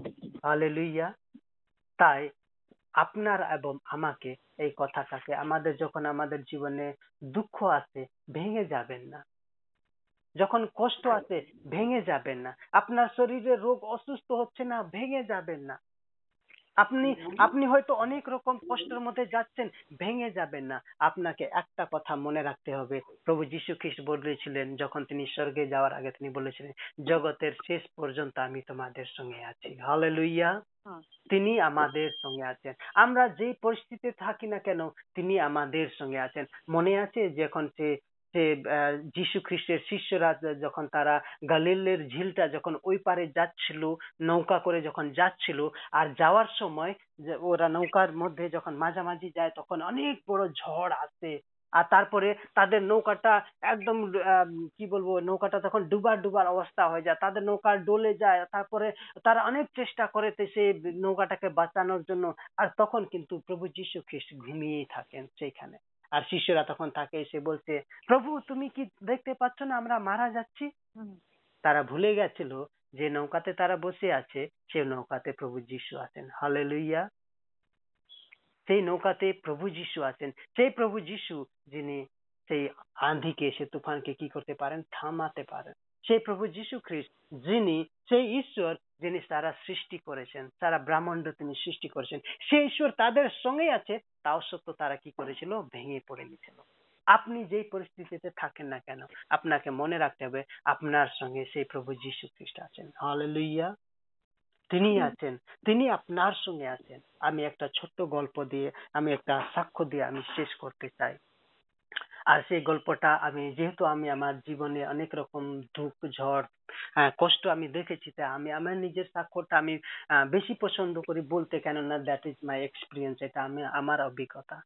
আমি একবার আহ, যখন দুই হাজার ছয় সরি পাঁচের কথা বলছি আমি দুই হাজার পাঁচে যখন আমাদের বাড়ি থেকে আমার বাড়ি নেপাল আর অরিজিনালি আমি নেপালের আর তারপরে ওইখান থেকে আমি আহ, বাড়ি থেকে আমি বেরিয়েছিলাম আহ, কি যাব বলে আমি কি বলছে আহ, দুবাই যাব বলে আমি বাড়ি থেকে বেরিয়েছিলাম। বাড়ি থেকে বেরিয়েছিলাম যে আমি দুবাই যাচ্ছি বলে। আমার ভিসা পাসপোর্ট সবকিছু রেডি ছিল। আর তখন আমাদেরকে ফ্লাইট দুবাইয়ের জন্য ফ্লাইট আমাদের নেপাল থেকে ইন্টারন্যাশনাল ফ্লাইট ছিল না। তাই আমাদেরকে হয় দিল্লি, না হলে মুম্বাই আসতে হতো। আর তখন তখন অল ইন্ডিয়াতে শুধু মুম্বাই থেকে আর কি বলছে, ব্যাঙ্গালোর থেকে দুবাইয়ের জন্য ডাইরেক্ট ফ্লাইট ছিল। আর তখন অন্য স্টেট থেকে ছিল না। তো আমরা মুম্বাই থেকে আমাদের সেপ্টেম্বর মাসে চৌদ্দ তারিখ আমাদের মুম্বাই থেকে ফ্লাইট ছিল, দুই হাজার ছয় সালের কথা বলছি। আর তখন আমি সেখান থেকে বাড়ি থেকে বেরিয়ে আসি যে আমি আমি দুবাই যাচ্ছি বলে। কারণ তো ওই সম- অবধি অবধি আমি মিনিস্ট্রি মিনিস্ট্রিতে ছিলাম। মিনিস্ট্রি কাজ করছিলাম ঈশ্বরের কাজ করছিলাম খুব ভালো মিনিস্ট্রি করছিলাম। কিন্তু ফাইন্যান্সিয়াল এমন ক্রাইসিস চলে যায় সেখানে এমন সেখানকার পরিস্থিতি সেই সময় আপনারা জানেন মাওবাদী আমাদের নেপালে তখনকার কিন্তু দেশকে নচ্ছাই করে দিয়েছিল। আর তখন কোনো ব্যবসায় হতো না কোনো রোজি রোজগার কিচ্ছু ছিল না। তাই আমাকে বাধ্য হয় আমাকে আমি বাইরে যাওয়ার জন্য আমরা প্ল্যান আমি প্ল্যান করি। আমার সঙ্গে লগভগ একশো চৌদ্দ জনের একটা টিম ছিল। আমরা বিদেশ দুবাইয়ের একটা কোম্পানিতে আমরা ভিসার জন্য অ্যাপ্লাই করে আর তখন আমরা পাই। আর তারপরে আমরা সেপ্টেম্বর মাসে চৌদ্দ তারিখ, যেটা দুই হাজার ছ সালে আমরা দুবাই থেকে মুম্বাই থেকে ফ্লাইট ধরার জন্য আমরা বাড়ি থেকে আমি এক তারিখে বেরোই। বেরিয়ে আসার পরে আমি উড়িষ্যাতে চলে যাই। আমার একটা বোন ছিল, তাকে ড্রপ করার জন্য ভুবনেশ্বরে। তারপরে এখান থেকে আমি মুম্বাই যাওয়ার যাব বলে আমি রেডি হয়েছিলাম। আর তখনই লগভগ দশ তারিখ আমি একটা খবর শুনতে পাই আর সেই খবরটা হচ্ছে যে, আমাদের আমাদের ভিসাটা ক্যান্সেল হয়েছে। আর আমাদের আর দুবাই যাওয়া হচ্ছে না। আর তখন আমি খুব ভেঙে পড়ে যাই, ভেঙে পড়ে যাই। আর তখন আমি খুব চিন্তা করি, কি হয়েছে কি হয়েছে, প্রভু এরকম কেন কেন এরকম পরিস্থিতি? আমি তো কোনো দিনও তোমাকে আমি তোমার কথা আমি অপমান করিনি বা তোমার কথা অনুযায়ী আমি তো কোনোদিনই করিনি। আমি সবসময় চেষ্টা করেছি তোমার কাজ করে, করিয়ে যাওয়ার জন্য। তো আজকে এরকম পরিস্থিতি কেন? কেননা আমাদের, আমার জীবনে যা কিছু আমি অর্জন করেছিলাম, সমস্ত টাকা পয়সা আমি সে বিদেশ যাওয়ার জন্য আমি সবকিছু ইনভেস্ট করে দিয়েছিলাম। লগভগ চার থেকে, সাড়ে চার থেকে পাঁচ লাখ টাকা আমি ইনভেস্টমেন্ট করে দিয়েছিলাম যেন আমরা দুবাইতে যেতে পারি। এখন হয়তো অনেক সস্তা হয়ে গেছে, তখন তখনকার কিন্তু দুবাই ভিসা পাওয়ার মানে খুব কঠিন ব্যাপার ছিল। ওই সময়ে দুই হাজার পাঁচ, ছয় সালের কথা বলছি, আমি লগভগ সাড়ে চার লাখ টাকা ইনভেস্ট করলাম যেন আমি দুবাই যেতে পারি। তো আমার আমার যে পুঁজি ছিল, আমার জীবনে যা আমি ইনকাম করেছিলাম, বাড়ি থেকে কোনো টাকা পয়সা নিয়ে আমার যে ইনকাম ছিল, সে সমস্ত আমি ইনভেস্ট করে আমি দুবাই পালাচ্ছিলাম। কিন্তু সেটা ক্যান্সেল হয়ে গেল। আর আপনারা জানেন, যখন এই ঘটনাটা শুনি, আমি কি করব, না করব, খুব চিন্তায় পড়ে গেলাম। আর তারপরে আমি সেইখান থেকে আমি চলে আসছি কলকাতা। কলকাতা আসি আর শ্রীরামপুর যেটা আমরা জানি হাওড়াতে, হুগলিতে আছে, যে শ্রীরামপুর। আর শ্রীরামপুরে ভূষণ স্টিল ফ্যাক্টরিতে আমার একটা মাসির ছেলে দাদা, উনি ওইখানে একজন ইঞ্জিনিয়ার সেখানে কাজ করেন, তাই আমি ওনার কাছে চলে আসি। আর ওনাকে দাদাকে তখন আমি বলি, দাদা, এরকম ঘটনা, আমি কি করব? এখন আমার বাড়িও আমি যেতে পারব না, গিয়ে আমি কি করব? আমার যা পুঁজি ছিল আমি সব শেষ করেছি। এখন যে চাষবাস করব সেটা আমি পারব না, কারণ অনেক দিন ছাড়া হয়ে গেছে, এখন আর খাটতে পারব না। আর তারপরে কোনো ব্যবসায় করব, আমার কাছে অর্থ নেই, আমি কি দিয়ে ব্যবসায় করব। আমি আর বাড়ি যাব না, আমাকে এখানে কোনো ছোটখাটো একটা কাজ খুঁজে দাও। আর দাদাকে তখন বলি, তখন দাদা বলে, না রে, তুই পারবি না এখানে, খাটতে পারবি না। তুই এক কাজ কর, আমি কিছু টাকা দিচ্ছি, তুই বাড়ি চলে যা, বাড়িতে ছোটখাটো যা, ব্যবসায় কর। আর তখন আমি দাদাকে জিদ করে রাখি, আমি কি বলব বাড়িতে গিয়ে, কি মুখ দেখাবো? কারণ আমার কাছে যা ছিল সব শেষ করেছি দুবাই যাওয়া হলো না, টাকা পয়সাও শেষ হলো না, কি করব? তখন দাদা বলে, দাদা অনেক আমাকে বুঝায়, কিন্তু আমি রাজি নই যাওয়ার জন্য। আমি বললাম, দাদা, না, দাদা, আমাকে যা হবে যত যাই টাকা দেবে, আমি কিন্তু কাজ করতে রাজি, আমাকে কাজে নিয়ে যাও। তখন দাদা, তিনি কি করে না, তাদেরই সে ভূষণ স্টিল ফ্যাক্টরিতে একটা কাজের জন্য আমাকে নিয়ে যান, সেখানে একটা লেবারের কাজের জন্য। আর যখন ওইখানে যাই ওইখানকার কথা এখানকার ব্যবহারগুলো যখন আমি শুনি, কারণ আমরা সেরকম কথা যেটা আমরা, আমি তাদেরকে নাম বলি ইন্টারন্যাশনাল ল্যাঙ্গুয়েজ যেটা আমাদের গ্রামীণ অঞ্চলগুলোতে চলে, বা ছেলেপেলেরা কথা বলতে গেলে এরকম কথাগুলো ব্যবহার করে ওই রকম ওয়ার্ডগুলো যেটা আমরা কোনোদিনও বলি না, আমাদের মুখ থেকে সে কথাগুলো বেরোয় না, তা আমরা ওই কথা শুনতেও রাজি না। আমি যদি কোনো ভুল করে থাকি, এসে দুই চার মেরে দিন কোনো কথা বলব না, কিন্তু অন্যায় যদি যদি অন্যায় যদি না করে থাকে, আর যদি আপনি অন্যথায় যদি আমাকে বকেন, অন্যায় করেন, তাহলে সেটা কিন্তু সহ্য করতে পারব না। এই ধরনের আমি একটা ছেলে। তাই আমি যখন এইসব দেখলাম, আমার আর সহ্য হলো না। তখন দাদা আমাকে বলল, আমি বললাম না তুই এখানে থাকতে পারবি না কেননা আমি চিনি তুই কীরকম ধরনের ছেলে। তাই এক কাজ কর, ও তো মাথা ঘামাস না, তুই বাড়ি চলে যা। তখন দাদা আমাকে বিশ হাজার টাকা দেয় আর তখন আমি আবার বাড়ি যাওয়ার জন্য ওইখান থেকে দাদার কাছ থেকে বেরিয়ে যাই। আর তারপরে হাওড়া স্টেশনে আসি। হাওড়া স্টেশনে এসে আমি খুব চিন্তায় করছি, খুব চিন্তা করছি, কি করব? আমি ভাবছি তখন বাড়ি যদি যাই করবোটা কি? আর তারপরে এখানে যদি থাকি, কি কাজ করব? কাজও কেউ দিচ্ছে না বা সেরকম আমার সঙ্গে কথা বলছে না। তো আমি কি করব? আমি খুব চিন্তিত। আর তখন হাওড়া স্টেশনে আপনারা জানেন না, হয়তো আমি সেই জীবনে আমার যে দৃশ্যটা আমি এখনও ভুলে জানি এখনও সেই কথা মনে করলে চোখ থেকে জল বেরোয়। আমি হাওড়া স্টেশনে দুই দিন, দুই রাত বিনা কোনো কিছু নেই, শুধু একটা ব্যাগ নিয়ে আমি ওই হাওড়া ব্রিজটা এই পার থেকে ওই পার ওই পার থেকে এই পার কতবার যে করেছি আমার নিজের জানা নেই। এক এক সময় মনে হতো যে হয়তো আমি এই কি বলছে হাওড়া ব্রিজ থেকে ব্রিজ থেকে আমি সেখান থেকে লাভ করে সুসাইড করে নি এইরকম পরিস্থিতি হয়েছিল। আর তখন কিন্তু একটা কথা বারবার মনে পড়তো যে হ্যাঁ ঈশ্বর আছে। কিন্তু ঈশ্বর যদি তুমি যদি থাকো তাহলে কেন অতটা দুঃখ কেন অতটা কষ্ট? আজকে আমি আমার জীবন নিয়ে আমি ভাবতে পারছি না আমি থাকব না মরবো। তখন আমি এইরকম করে দুই রাত আমি ডিসিশন আমি বাড়ি যাব না এখানে থাকব, বাড়ি যাব না এইরকম, এখানে থাকব এরকম ভেবে ভেবে আমি দুই রাত কাটালাম। আমার এখনও মনে থাক, মনে আছে, যখন রাত্রে বৃষ্টি হতো, তখন হাওড়া স্টেশনে ঢুকে যেতাম। আর তখন হাওড়া স্টেশনে ঢুকে যেতাম, আর তারপরে যখন সেখান থেকে বৃষ্টি থামতো, আবার পুলিশরা লাঠি দিকে ডাঙিয়ে সেখান থেকে তাড়াতো, আবার বাইরে এসে ভিজা মাটিতে, ভিজা রোডে, আবার পেপার পেতে মাথায় সে ব্যা- ব্যাগটা নিয়ে আমি ঘুমিয়ে পড়তাম। এইভাবে দুই রাত কাটলো শেষে দ্বিতীয় রাতের আমার মনে আছে, সে সকালবেলা বৃষ্টি থেমেছে থেমে তিনটে দিকে ভিতরে থেকে বাইরে এসেছে, আবার মাথাতে বালিশ নিয়ে আমি আবার ঘুমিয়ে পড়ি। তখন এই মাত্র চোখ ধরেছে, আর পাঁচটার সময় একটা লোক এসে কানে পাশে এসে বলছে যে, তুমি কাম করেগা কাম করেগা, আমাকে এরকম করে বলছে। কারণ দুদিন থেকে আমি শুধু ওইখানে অপ ডাউন অপ ডাউন করছিলাম এই দিক থেকে ওই দিক ওই দিক থেকে এই দিক করছিলাম তাই হয়তো লোকরা লক্ষ্য করেছে তখন সে কাম করেগা তখন আমি বললাম এমনি করে তাকালাম চোখ তুলে তখন দেখছি একটা লোক তিনি বলছে কাম করেগা তো আমি বলছে क्या काम তখন বলছে पचास रुपया दिन का और दो दो टाइम खाना रहने के लिए जगह तुमको देंगे तो ये ठीक है कौन सा क्या काम दीजिएगा তখন বলছে বর্তন মাজনা পড়েगा होटल में बर्तन মাজना पड़ेगा ওই কথা বললে আর আমার চোখ থেকে তখন গল গল করে জল পড়তে শুরু করে। কল কল করে জল পড়তে শুরু করে।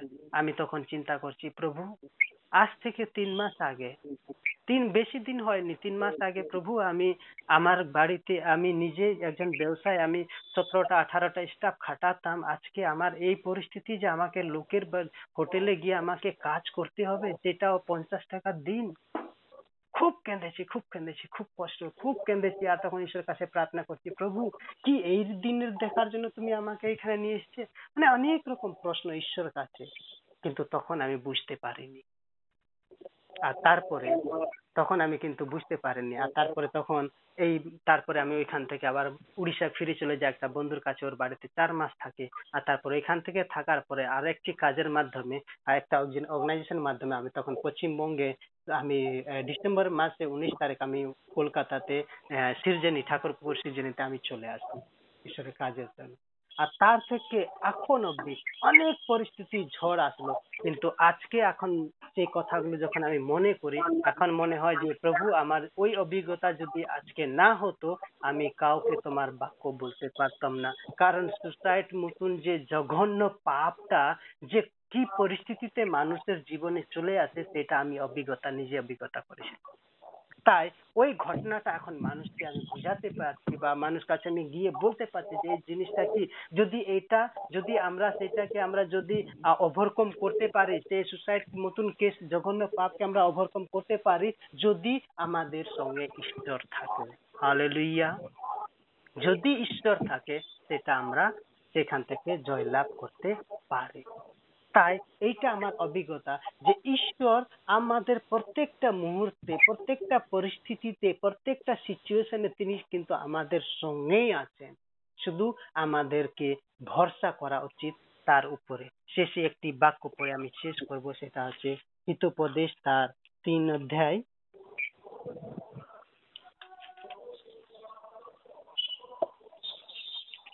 হিতোপদেশ বের করেন আমার সঙ্গে। সরি হ্যাঁ তিন অধ্যায় পাঁচ পদ। পাঁচ এবং ছয় পদ। কেউ একজন পড়েন?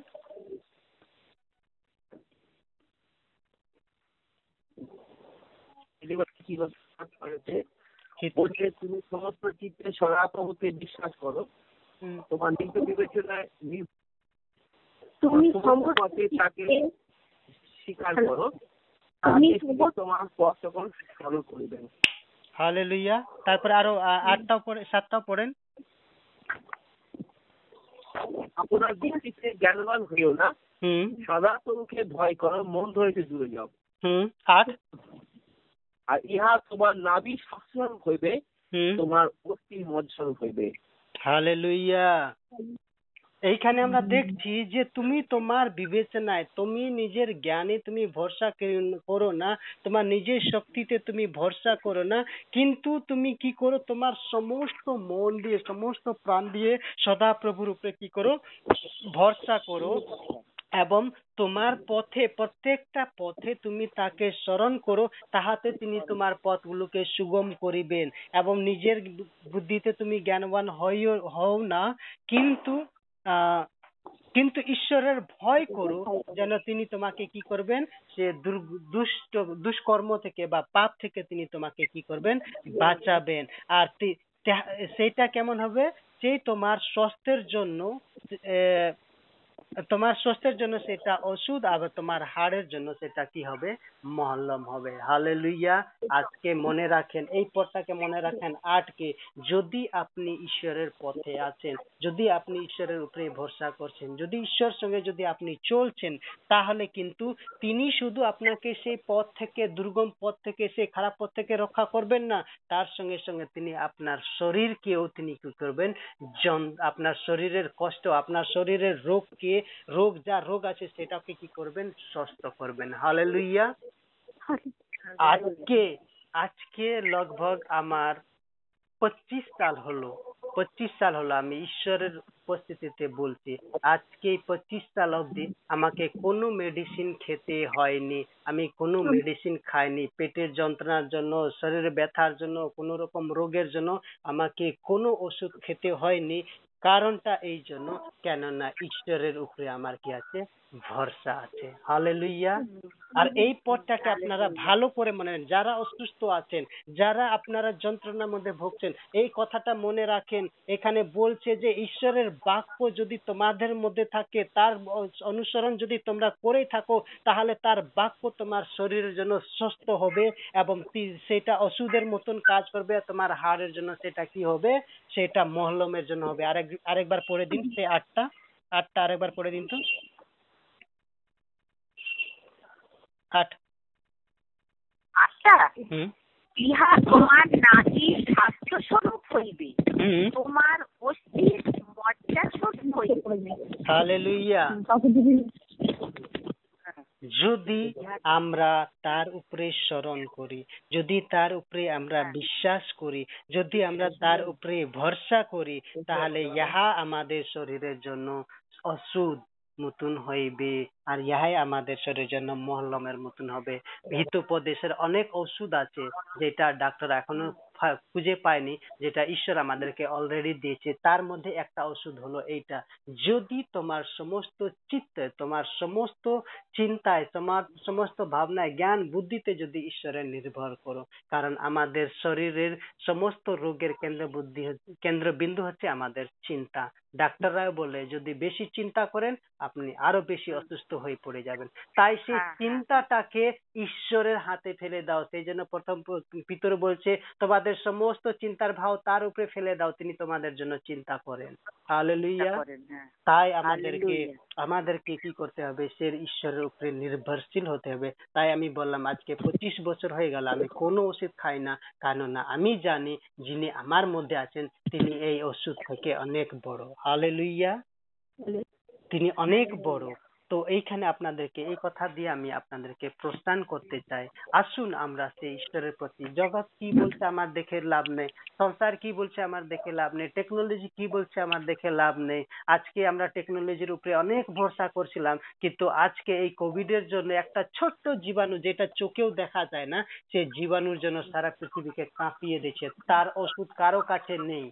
তার ওষুধের জন্য মানুষরা ছুটে বেড়াচ্ছে। আমরা কিছুক্ষণ আগে প্রার্থনায় শুনছিলাম, দিদি প্রার্থনা করছিলেন, তার ভ্যাকসিন যেন তাড়াতাড়ি বেরিয়ে যায়, তার ওষুধ তার চিকিৎসার জন্য যেন ভ্যাকসিন বেরিয়ে যায়, যেন মানুষরা যেন একদম কি বলব এটা আরামের জন্য নিঃশ্বাস নিতে পারে, তার জন্য মানুষ অনেক চেষ্টা করছে। কিন্তু মনে রাখবেন, সেটা হচ্ছে একটা ঈশ্বরের বিচারের প্রক্রিয়া, যেটার মাধ্যমে আজকে মানুষরা বুঝতে পেরেছে যে আমাদের উপরে একজন আছে যিনি এই সমস্ত বিষয়কে নিয়ন্ত্রণ করতে পারে, আর সেটা হচ্ছে ঈশ্বর, যাকে আমরা জীবন্ত ঈশ্বর বলে বলি। হালেলুইয়া তাই আজকে আপনি এবং আমরা কত ভাগ্যবান যে ঈশ্বর তিনি আপনাকে এবং আমাকে বেছে নিয়েছে, তার পরিচয় আপনাকে এবং আমাকে দিয়েছে, এবং তিনি তাই শুধু তাই বলছেন না, তিনি বলছে এই জগতের পূর্বেও, তারপরেও যে জগৎ আছে সেইখানেও জন্য তোমাদের জন্য আমি জায়গাটা স্থির করে আছি, যদি তোমরা আজকে স্থির থাকো। হালেলুইয়া তাই আমি এখানে আমার আমার মন্তব্য আমি শেষ করতে চাই। এখানে আপনাদেরকে এই কথা দিয়ে আমি আপনাদেরকে প্রস্থান করব। আসুন না আমরা এই ঈশ্বরের উপরে নির্ভরশীল হই। তার বিচারগুলোকে তার যে জাজমেন্ট আছে সেটাকে যেন আমরা মেনে চলি এবং সেটাকে যেন আমরা স্বীকার করি। আর যেই রকম পরিস্থিতি থাকুক না কেন সেই পরিস্থিতিতে যেন আমরা ঈশ্বরকে আমরা ধন্যবাদ দিতে পারি তার প্রশংসা করতে পারি। আমি একটু আগে গান যেটা করছিলাম তার তার প্রশংসা যখন আমরা করি আমাদের সমস্ত রকম অসুস্থতা সমস্ত রকম বন্ধন দুঃখগুলো কি হয়ে যায়? সেটা দূরে চলে যায়। তাই আপনাদের প্রত্যেককে প্রস্থান করি, ঈশ্বর আমাদের প্রত্যেককে আশীর্বাদ করুক যেন আমরা তার উপরে নির্ভরশীল। বাকি সময় আমি আমাদের, আহ, সঞ্জীব দাকে আবার দিয়ে দিচ্ছি।